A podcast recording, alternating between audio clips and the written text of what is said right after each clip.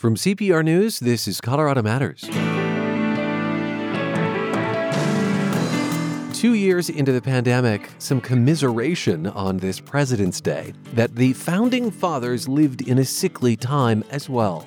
It's amazing that America and the United States eventually thrived and that anyone survived those early years. Also, inside the White House kitchen through the eyes of black chefs who became trusted advisors as Zephyr Wright did for Lyndon Johnson. She was a family confidant. Johnson would use her Jim Crow experiences to lobby for the 1964 Civil Rights Act. Plus, A View from Abroad is the story of John Adams and his wife Abigail, how their decade overseas shaped their vision for the U.S. They felt that America had more opportunity, more liberty, and the evolving role of first ladies. During the recent membership drive, you made it clear that you understand your essential role in keeping CPR well funded. I've been listening to CPR for a number of years, and it was finally time to step up and financially support CPR. I think it's very important that we support this wonderful service that we have available in our community. I appreciate you guys, and as a new listener, I know it's my responsibility to support you. Thank you for your support. You make it all possible. On President's Day, this is Colorado Matters from CPR News and KRCC. I'm Ryan Warner.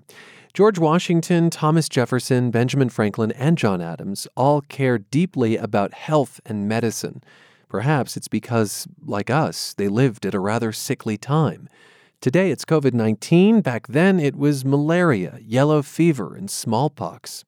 DU historian Jeannie Abrams wrote Revolutionary Medicine The Founding Fathers and Mothers in Sickness and in Health. Uh, the founding fathers and their families dealt with a lot of sickness, didn't they? Oh, it was extraordinary. Thomas Jefferson, for example, was predeceased by his young wife in her 20s and five of his six children, hmm. and even several grandchildren. He he once wrote um, a friend in Europe that I was born to lose everything that I love. And it was all to disease, which was common. The mortality rate was very, very high at the time, and Jefferson was kind of an extreme example an extreme example. The, the infant mortality rate in particular was very high in, in the fledgling America. For children under two, as high as 40% in the early years. Um, as one historian later noted, maybe about a half century ago, um, it's amazing that America and the United States eventually thrived and that anyone survived those early years. You say medical care around this time was largely done at home, and it was often self administered. What are some examples? Well, all of the founding mothers were quite knowledgeable about using herbs and common uh, medicines at the time to treat family members. Diseases that we would certainly go, um, for, our first step would be to a physician, were first thought about informally. So, even cancer, Benjamin Franklin advised his sister who had breast cancer about certain folk treatments that he had heard locally, including putting a wooden cone on the breast to cure the breast cancer. It obviously did nothing, You're but right. he said that he had heard um, cases where the people had been cured. But they were struggling. It was really an area of darkness in many ways in terms of medicine, and scientific medicine was really just coming into its own. Abigail Adams, Martha Washington, Dolly Madison all grew medicinal herbs in their gardens. So indeed did Thomas Jefferson. Probably um, one of his major hobbies was growing flowers and plants at Monticello. He probably grew as many as 50 different medicinal plants, used certain plants to treat stomach ailments, and some of them we use to this day. Like what? Well, aspirin um, yeah. that we use, the ubiquitous and very successful medication aspirin, um, is derived from the willow tree. Jefferson, for example, grew lavender in his garden, which was used to treat headaches. There were doctors in this era, but you write that only about 10% held medical degrees. Correct. There were no particular rules for becoming a doctor. Most, and there was no licensing at the time. Um, most physicians really got their training on the job, so to speak, as an apprentice, but only 10% actually went through formal university training. And that wasn't necessarily all bad. Many of those who had gone through formal university training had only really studied theoretical medicine and did not have much hands on experience. So, what did it mean to be a doctor? Well, some of it was experimental, but really the foundation for medical treatment um, in early America was almost universally bleeding.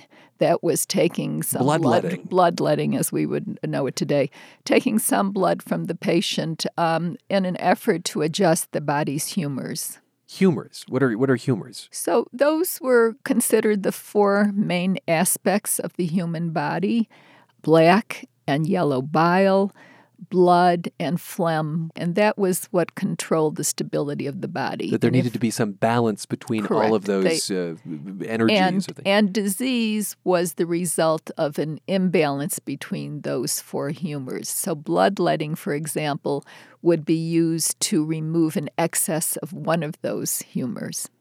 Huh.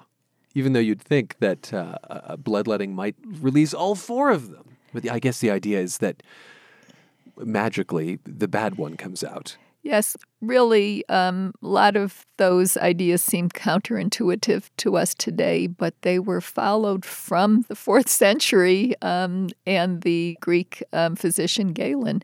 Ultimately, George Washington, for example, died of what we would consider today quite a treatable disease, some type of strep throat. His epiglottis was swollen. He basically suffocated.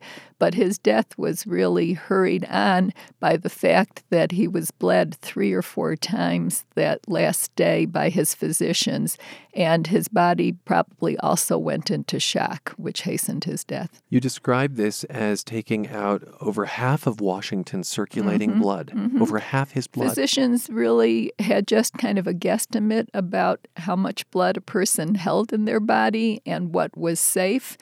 And it, it seems counterintuitive to us, um, but they felt that they could regulate um, all diseases. Dr. Benjamin Rush, who was probably the leading American physician in the United States at that time, and who signed the Declaration of Independence. yes, he, he was revolutionary um, in his uh, medical practice, I would say, in many areas, and certainly in his politics.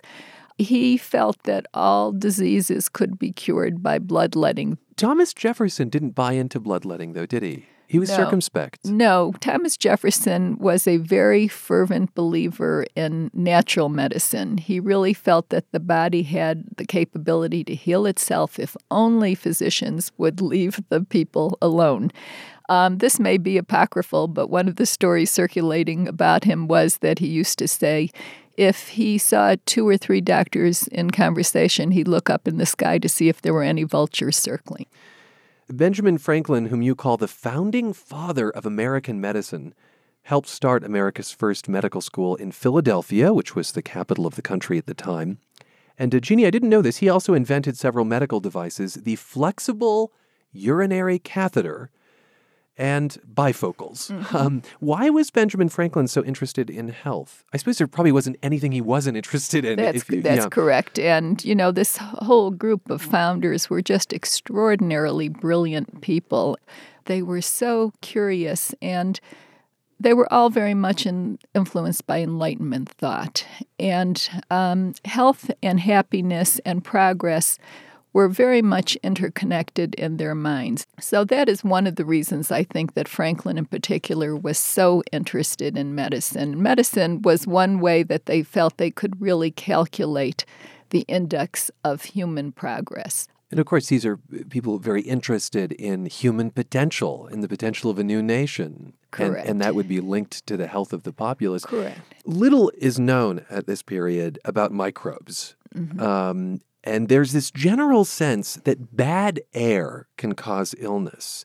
When Benjamin Franklin dies in 1790, it's thought that he fell ill after sleeping with his windows open. Correct. One of the other general theories, along with the bloodletting, was that miasmas, bad air, caused many, many illnesses. Um, for instance, I learned this while I was doing the research. Malaria comes from the ma- the Latin mal aria, bad Oh, air. bad air. hmm Okay. which um, was very interesting to me. So that led to some very ludicrous ideas. Um, for example, during the terrible, notorious 1793 yellow fever epidemic in Philadelphia, doctors were very divided on what they thought the causes um, of that outbreak were. Even Dr. Benjamin Rush, the leading physician, as I mentioned, felt that spoiled coffee on the wharves was probably the reason for the outbreak of the yellow fever. And what, that there was something emanating from the Mhm, spoiled Something emanating from the spoiled coffee.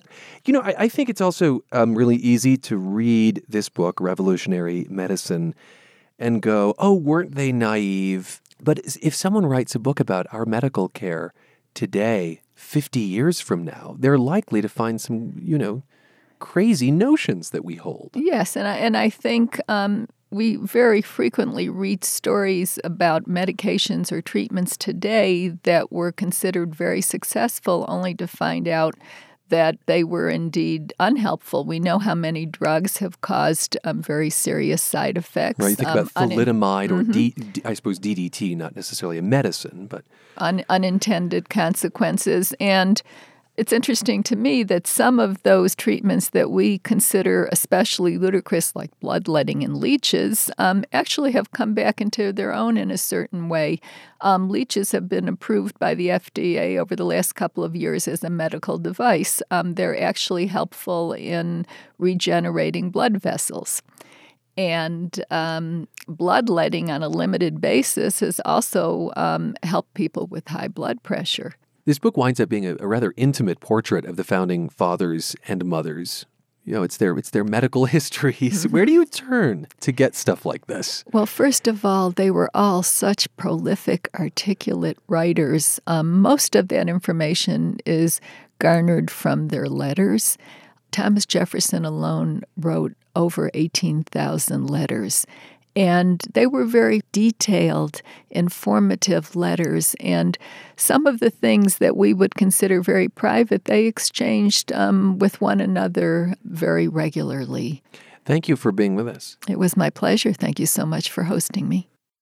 University of Denver historian Jeannie Abrams is the author of Revolutionary Medicine The Founding Fathers and Mothers in Sickness and in Health. We spoke in 2014. On this President's Day, we get new insight into one of the founding fathers, John Adams, and his wife Abigail. The couple spent a decade overseas, and that experience shaped their vision for America. Let's hear again from historian Jeannie Abrams of the University of Denver. She's also the author of A View from Abroad, the story of John and Abigail Adams in Europe. She spoke with my colleague Carla Jimenez last July. Why did you want to write about this particular time in John and Abigail Adams's lives? I think most people, of course, know that John and Abigail Adams played a pivotal role in the American Revolution. But I think for most people, the American Revolution stops in America, and um, they know there's fighting going on and there are still wars. But I don't think they realize how pivotal the role was that John Adams played in Europe to end the war and his diplomatic role. So not only was that part fascinating, but also their interactions with the really um, with the royalty they met, with the common people, and how it really played a major part in their thinking about the American identity. John Adams was first assigned to France with Benjamin Franklin, but you write that there were some personality clashes between the two. Uh, why was that? Adams was a very industrious person. He very much focused on the job at hand and the details. And Benjamin Franklin, despite his very famous aphorism of early to bed, early to rise makes the man wealthy and wise, once he was in France and he was already in his 70s, he very much enjoyed social life in France. And one of his biographers, I think, very astutely pointed out that he had rather a chameleon like personality and he could um, move his personality to suit the environment that he was in. And Adams didn't appreciate that Franklin's sociability actually did move diplomacy forward. But what really frustrated Adams was most of the clerical work and the heavy lifting was really left to him. What were John's overall impressions of France while he was there? They they were mixed. Um, he loved the politeness of the of the French. He felt they were extremely hospitable and worked very hard to please their guests. But um, he just again saw so much what he felt was excess in the culture. And really, once Abigail gets there, it's very interesting. She writes a very interesting letter to her sister, and she says, If you ask me what the business of life here is in France, I will say it's pleasure from the throne to the footstool. So uh, Abigail felt much the same way then. Yes, yes. They came from a very similar background. John is actually from a more middle farming um, background. Abigail is considered a little higher level class. Her father is a very respected liberal minister um, in her hometown, but they both have kind of imbibed um, the New England lifestyle. In John's first European posting, he left Abigail back in Massachusetts for years. Uh, how did her husband's absence affect her?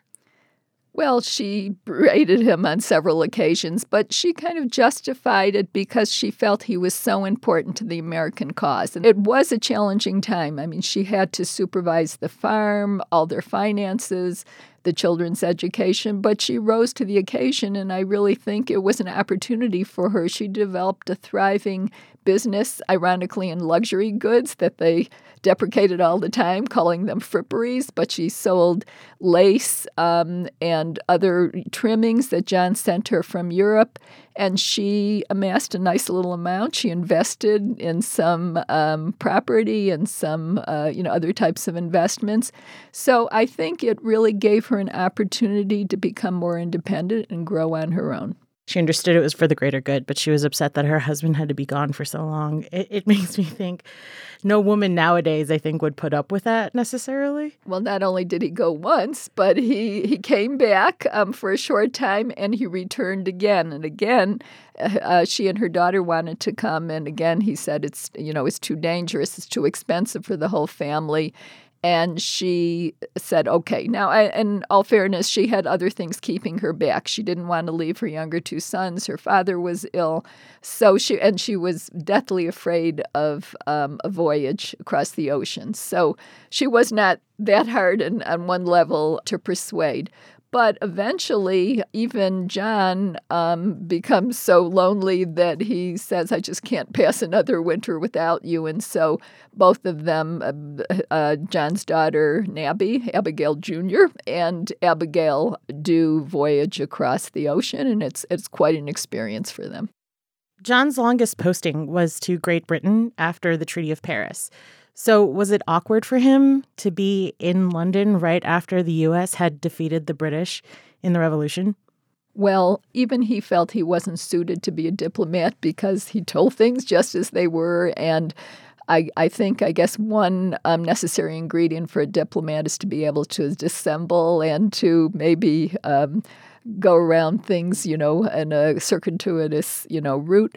But I should back up and say that he was one of the strong voices for the 1783 Treaty of Paris that ended the war.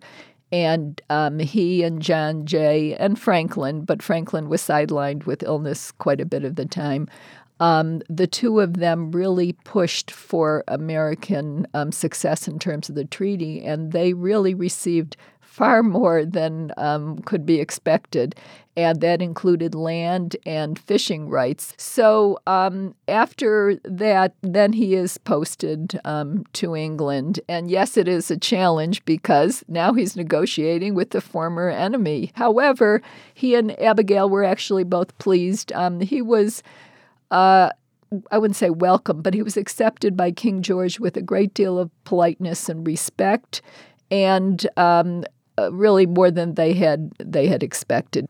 A part of the book that I found particularly funny uh, was when Abigail wrote to, I think, one of her family members back home in America complaining about her British servants. She said that she could replace many of her servants with a single American. What do you think this says about the difference in work culture at the time? Okay, well, this work ethic, remember, they're they're from New England and they have kind of a Puritan background and a really very strong Protestant work ethic. And we find the same thing when she's in Paris. She's appalled at the number of servants. Now they, they're renting a huge house in Paris with 40 rooms but um, she's appalled that everyone will only do their assigned job. That's why you need so many. So one uh, maid is only in charge of making beds, and one is in charge of washing the floor. And in, in Paris, you have to, if you're a woman, you have to have your hair dressed every day. And the same thing happens in Great Britain. Um, in London, she has to have a footman and a butler. I mean, these were unheard of, you know, at home. It's certainly on their their level. They're they're middle class. Throughout their time abroad, both Abigail and John were convinced that life in America was superior to life in Europe. What was it about life in America that they found more satisfying? Well, I should emphasize they did not think that um, Americans were exceptional. John, in particular, felt that um, humans were the same all over, the same challenges, um, etc. Unlike Thomas Jefferson, who who really thought that Americans were a different type of people, and that's why they were so suited to democracy but they felt that America had more opportunity, more liberty, and what John always was really striving for was equal justice um, before the law. He was a great proponent of law, and he said over and over again that America needs to be a government of law, not men, because men, and he meant men in a generic term, but not men because people are fallible. They're too easily influenced um, by by wealth, as I said, charisma, all those things, and we have to follow the letter of the law. How did John's time abroad inform his later political life and his presidency? I think the experience, first of all, many of the revolutionaries had not had any time abroad like George Washington. So he, he saw on the ground what was um, happening. And I think it also, he, he saw how frequently England and France came to blows, um, one war after another, power plays, um, uh, really constantly um, changing the balance of power. So later, when he was president, he actually, one of probably his biggest successes, and he was a one term president for a number of reasons, but there was a great division at the time between England and France, and America was almost on the, the brink of war with France, and he was able to calm that down and avoid that war. But again, he also, um, the, the French Revolution was a great source of despair for both um, him and for Abigail. And he wanted to make sure nothing like that would be replicated. And he saw, in his view, that was what happened when there were excesses of democracy, too much of the people, in quotes, in charge. So he very much wanted a very structured government with checks of power, and he called it, you know, putting power to power to make sure that not one group or any individual would hold too much sway. Jeannie Abrams speaking with our public affairs producer Carla Jimenez in July. Abrams is a history professor at DU. Her latest book is A View from Abroad The Story of John and Abigail Adams in Europe. Abrams will be back one more time a little later this hour as this President's Day special on Colorado Matters continues.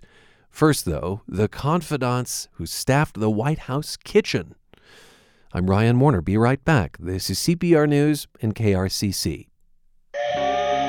Denver's love affair with trains is a story of shared dreams and a city on the rise. I think Cal's vision was to build the best rail system in the country. It's also a story of disappointment. It's the commuter rail line that may be finished in time for your grandkids to use. CPR's newest podcast shows how the Denver area went all in on trains and what happened when the plan jumped the track.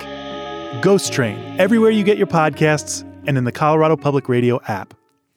You're back with Colorado Matters from CPR News and KRCC. I'm Ryan Warner. It's President's Day, which falls during Black History Month, And for much of U.S. history, African Americans have cooked for presidents and run their households. Denver food writer Adrian Miller identified at least 150 black culinary professionals who served the nation's chief executives and their families. Some were forced to, some became so trusted they were asked for political advice. Miller's book is called The President's Kitchen Cabinet. One personality I think really stands out in this book Zephyr Wright. Tell us about Zephyr Wright. Well, Zephyr Wright, uh, of all the cooks that I identified, if I could just meet one and sit down and have a meal, she's the one.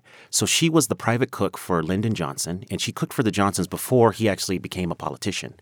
And um, a lot of people credit her food to helping his rise in politics because he, you know, the nature of things was to entertain and get to know people at, and bring them over to your house. And so they, she would make these wonderful Southern dinners and was well known for the food that she created. But she encapsulates a lot of the themes of my books because she was a culinary artist, well celebrated. She was a family confidant. When uh, Johnson was inaugurated, she sat in the inauguration box with the family. And then um, she was a, like a civil rights advocate because Johnson would use her Jim Crow experiences to lobby for the 1964 Civil Rights Act. Experiences like what?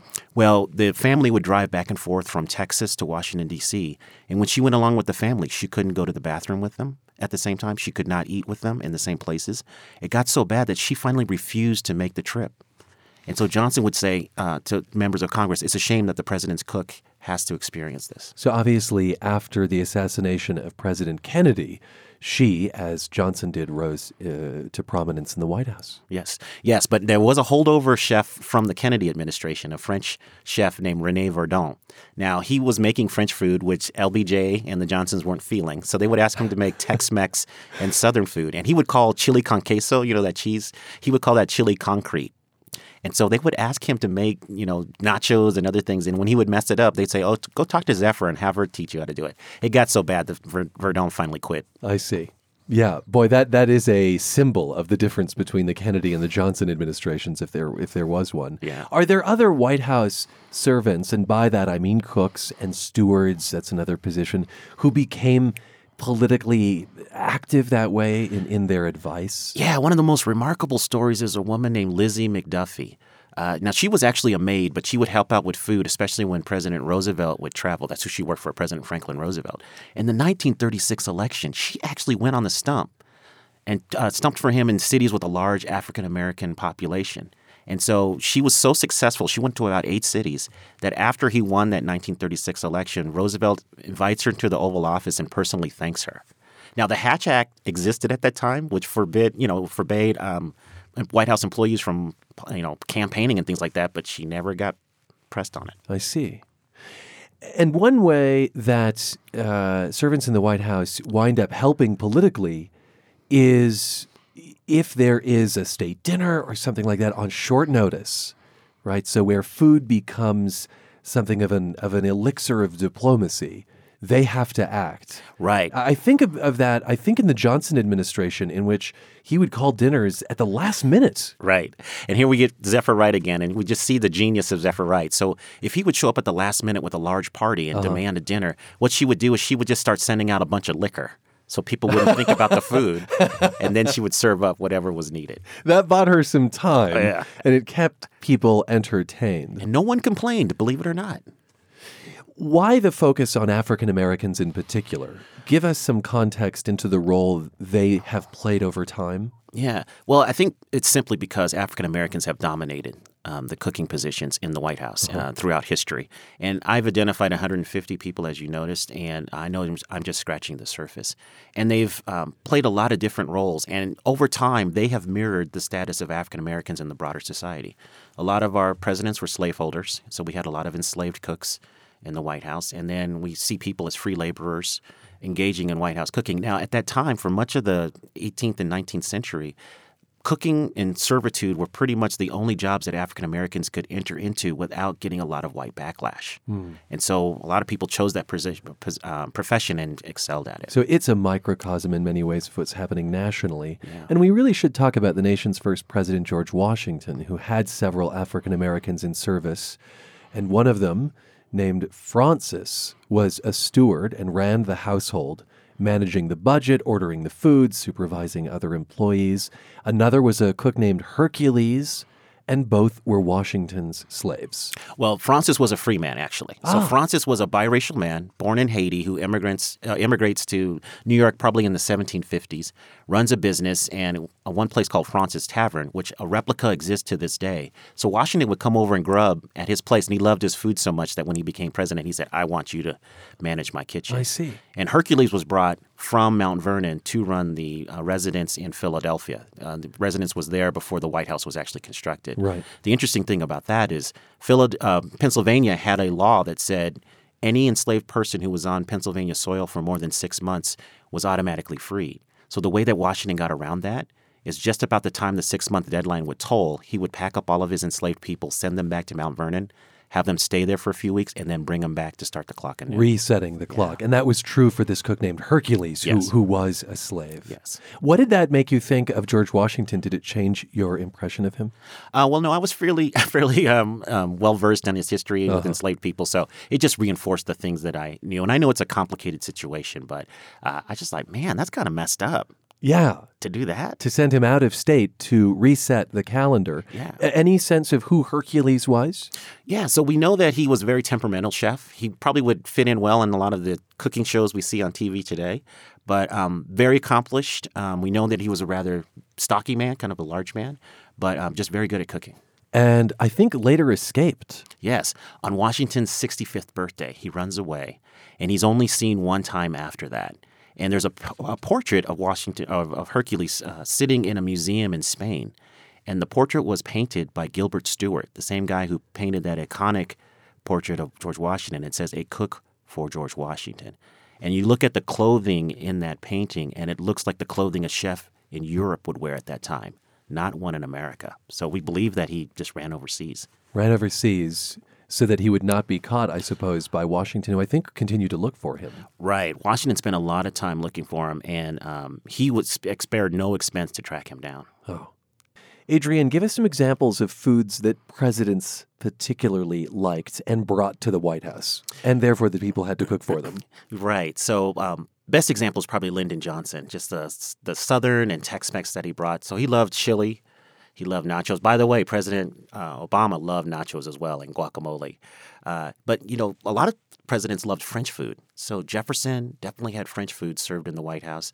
So did James Monroe and Chester Arthur. He was known as a gourmand, uh, and so he had a lot of uh, elegant food. But then Kennedy brought a lot of New England favorites. So usually it's the food of their childhood that they bring with them. Jefferson, having an interest in French cooking, I understand, brings essentially a kind of gourmet mac and cheese into the White House. Right. So, in the earliest days of mac and cheese in this country, it was really uh, wealthy Americans who would travel to Europe. They got introduced to the dish and they would bring it back. And we know that Jefferson served mac and cheese in the White House because one of the dinner guests wrote about it in his diary. He was a guy named Reverend Manasseh Cutler. And he was uh, he really couldn't figure out what mac and cheese was. He thought the pasta were big onions. And so he had to ask the guy next to him, "What is this dish?" And he explained that it's a pasta dish from Italy, and da, da, da. and that person was Meriwether Lewis. Ah, Yeah, he was at that dinner. on- onions and cheese. That sounds awful. You mentioned several presidents who had a little trouble pushing themselves back from the table. Their wives and staffs actually had to try to keep them on diets. And uh, President Taft, who notoriously weighed about 340 pounds, had a real taste for apple pie. Yes, uh, he loved he loved apples in general, and so when he would travel on the train, there was a African American chef named John Smeads, and he was well known for his apple pie. But he was on a strict diet, and if the first lady or the White House physician was on the train, it was a no go for the president. But even when they were off the train, the staffers knew he was on a diet, and they knew they would hear it from either the first lady or the White House physician. So they actually formed this secret order of the apple pie in order to get some of John Smead's famous pie, but keep the president away from it. And the president knew what was going on and kind of played along. Food, specifically beans, caused a big controversy in Lyndon Johnson's administration. Uh, here's some tape you found from the Johnson Library where the president's personal secretary, Juanita Roberts, calls the cook, whom we've spoken about earlier, Zephyr Wright. And uh, Roberts questions Wright very closely about what kinds of beans the president likes. So let's listen. Um, Zephyr Wright speaks first. You like pork and beans, you like pinto beans, you like uh, lima beans, green beans. That, that's green limas uh, are dried. Green limas. Greens. Mm-hmm. Why did that conversation take place? Well, this is one of my favorite stories in the book. So, the White House released a recipe for something called Pedernales River chili, and that's a river that runs alongside the LBJ Ranch in central Texas. Now, if you know any Texans, chili in Texas does not have any beans. And so, when the White House releases this recipe, people across the country freak out. and they want to be reassured that their president loves beans. So this was all just a spin control, and so they had to go to the source, the authoritative source on the subject. That was Zephyr Wright, and it's funny because this is part of all of the uh, collection or the collection that of the audio tapes that Johnson had in the White House. So the recording system was actually put in under Kennedy. Johnson takes it up a large scale, and he actually recommends it to Nixon, and we know how that turned out. Yes, indeed, the doing in of Nixon. Thank you so much for being with us. Thank you. Denver food writer Adrian Miller speaking with me in 2017. We revisited that conversation for President's Day. And a note that since we spoke, Miller joined the CPR Board of Directors.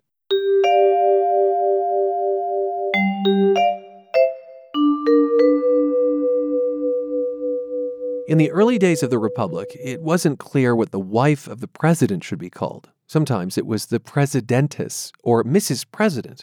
Martha Washington was often referred to as Lady Washington. Like her husband George, she had to navigate a brand new role. So, what was it like to be one of the first First Ladies? And how much has that role changed since? Let's hear again now from historian Jeanne Abrams of the University of Denver. She wrote a book about Martha Washington, Abigail Adams, and Dolley Madison. Of course, uh, the Americans had just defeated the British in the Revolutionary War. How did that rejection of the monarchy help shape the role of First Lady? I mean, you, you didn't want to come across as too highfalutin, right? Correct. So, really, what they had to navigate this new role was to try to figure out how to maintain a regal demeanor without a throne or a crown. So everything, ceremonies, clothing, what food they served, all were indicative of the manner that the government was unfolding. Interesting. You had to be regal, but you couldn't be too queen like. And this, as you say, came down to what they wore, where the fabrics they wore came from, and even the kind of chair they sat in. Tell me about that. Well, several things. Let's go back maybe to the fashion first, okay. because I think we don't realize how much fashion made a political statement at the time. In England, kings and queens had ceremonies that had been developed over centuries, and they wore elaborate costumes when King George and Queen Charlotte were coronated. One of the witnesses said that Queen Charlotte wore a jewel encrusted gown with pearls, for example, as big as cherries. Okay. The train of her dress was carried by her lady in waiting. A canopy was held over her head by 16 barons. It was made of what they called cloth of gold, gold fibers, and it was a major contrast to what happened in the newly formed United States. George Washington, when he was inaugurated, was dressed in a simple brown suit that was manufactured from cloth from Connecticut. And his wife, Martha, was not even at his side at the time of the inauguration. And when she finally arrived in New York about a month later, she wore an elegant but simple dress, and the local newspaper reported with great admiration that she was clothed in the manufacture of our country. Of that, our country. Right. And and so this became incredibly political and these first first ladies really were under the microscope this way the public gauging whether they were American enough and had mm-hmm. separated enough from the monarchy. And there, at one point, the question is raised whether Martha Washington, during a political salon, is sitting in too high a chair if it looks too throne like. Correct. So she actually sat on a platform in a, I guess, a comfortable but not unusual chair. But many people criticized the Washingtons for bringing back monarchy. That was too much like a throne, even though there was really nothing throne like about it. And Abigail Adams, who hated the press and felt that they were very often very critical and unfair, really shared with her husband her feeling that everything the Washingtons did were really with the best intentions and all innocence. You write about the close friendship that Martha Washington and Abigail Adams formed. We uh, will talk about that a little bit later, but I think it's really important to understand the role of women in general in the late 1700s in this country, the constraints on them. They really didn't enjoy the full rights of citizens at that point. They did not have legal rights, and they were not married women, were not allowed to engage in any legal contracts. They couldn't even write wills. So they were um, they were uh, really operating under the laws of coverture. Um, really, what that, that means covered literally by covered by their husbands. Correct. So even though none of the three women would be what we would call feminists today, and um, I think the word actually applying to them is really an anachronism, I think we have to be very careful not to examine the past from a presentist type of lens.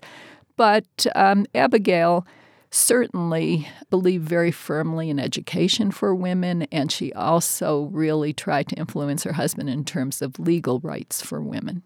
I want to talk about their political involvement because, as First Lady Martha Washington, you write, is credited with introducing the country's first political salon. What was a political salon and why were they important? So, we're talking about the days before television, radio. Um, certainly, print is coming into its own, many more newspapers, but the way people interacted was really one on one. And the American salons really were an arena for politicians to kind of experiment with their ideas, try to persuade one another to come to their um, side.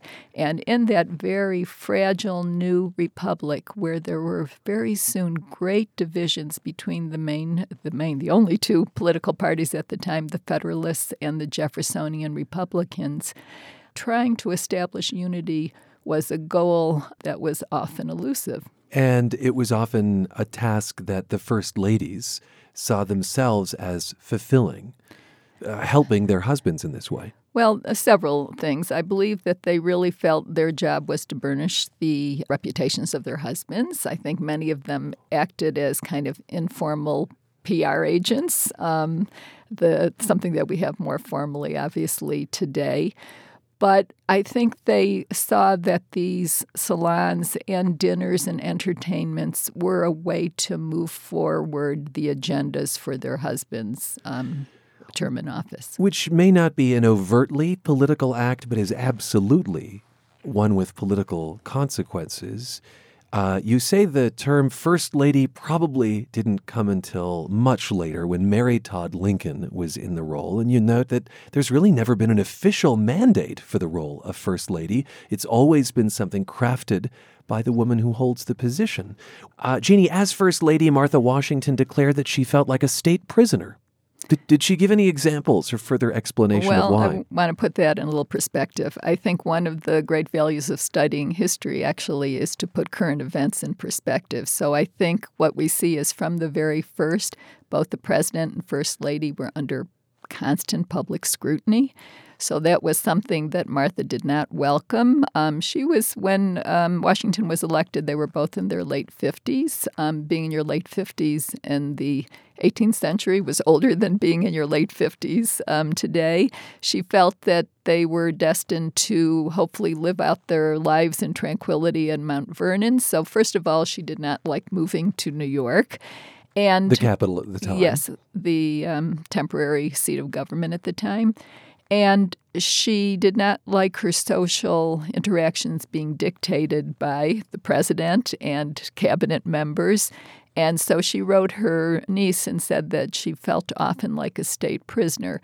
That's not unusual. Harry Truman often referred to the White House as the Great White Prison. Mm-hmm. So, probably most presidential couples have had very similar outlooks. It seems that this view of the experience of being a First Lady is what brings Martha Washington and Abigail Adams closer together. They become uh, quite good friends. Um, but compared to them, Dolley Madison really comes across as larger than life. I mean, you refer to mm-hmm. her as a celebrity of her day.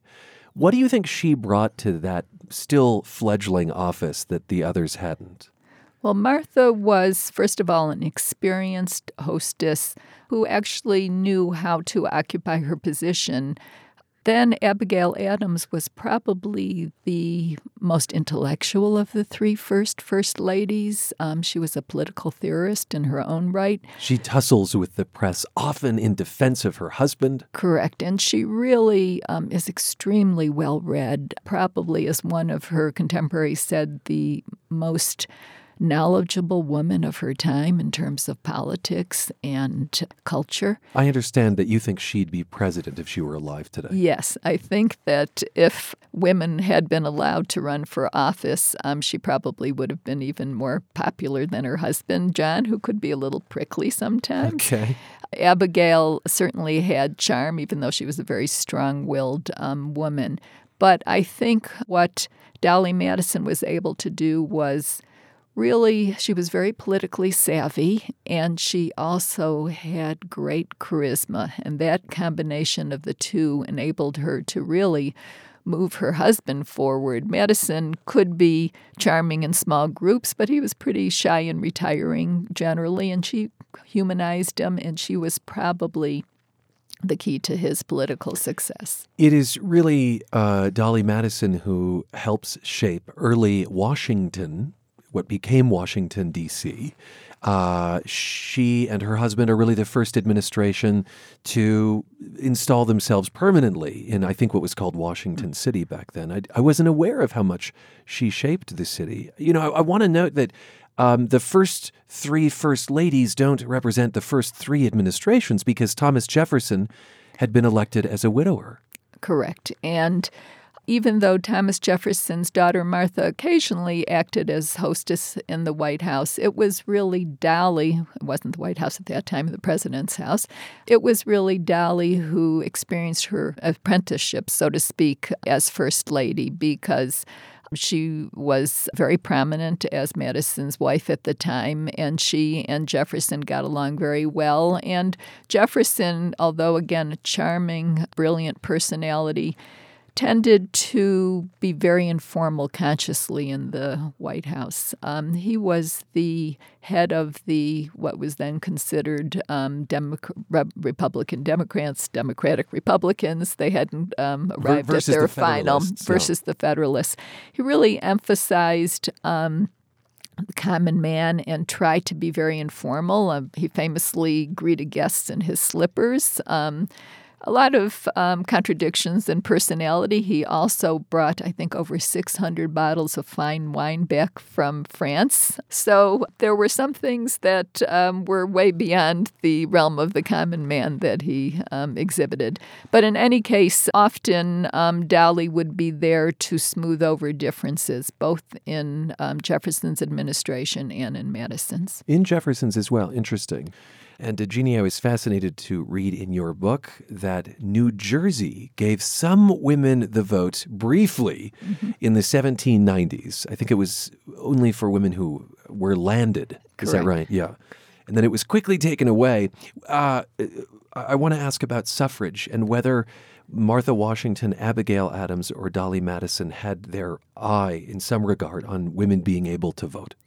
I think only in a very limited fashion. Again, since um, Abigail Adams certainly was an advocate of legal rights for women, I don't think that she realistically envisioned political rights um, at the time, but I think she thought it might um, really occur down the horizon. She did write her sister about the women in New Jersey who were allowed to vote. Um, she looked at that with admiration. Um, but she also um, really was a woman of her era in many ways. She felt that men and women had very distinct, separate roles. And at one point, she wrote, um, All honor is really in following your role to the best of your capacity. But that doesn't mean that she also didn't support an idea in the future of women voting. What she did believe was that even though women didn't hold the reins of government at her time, she felt that they should have a voice in how the journey went forward.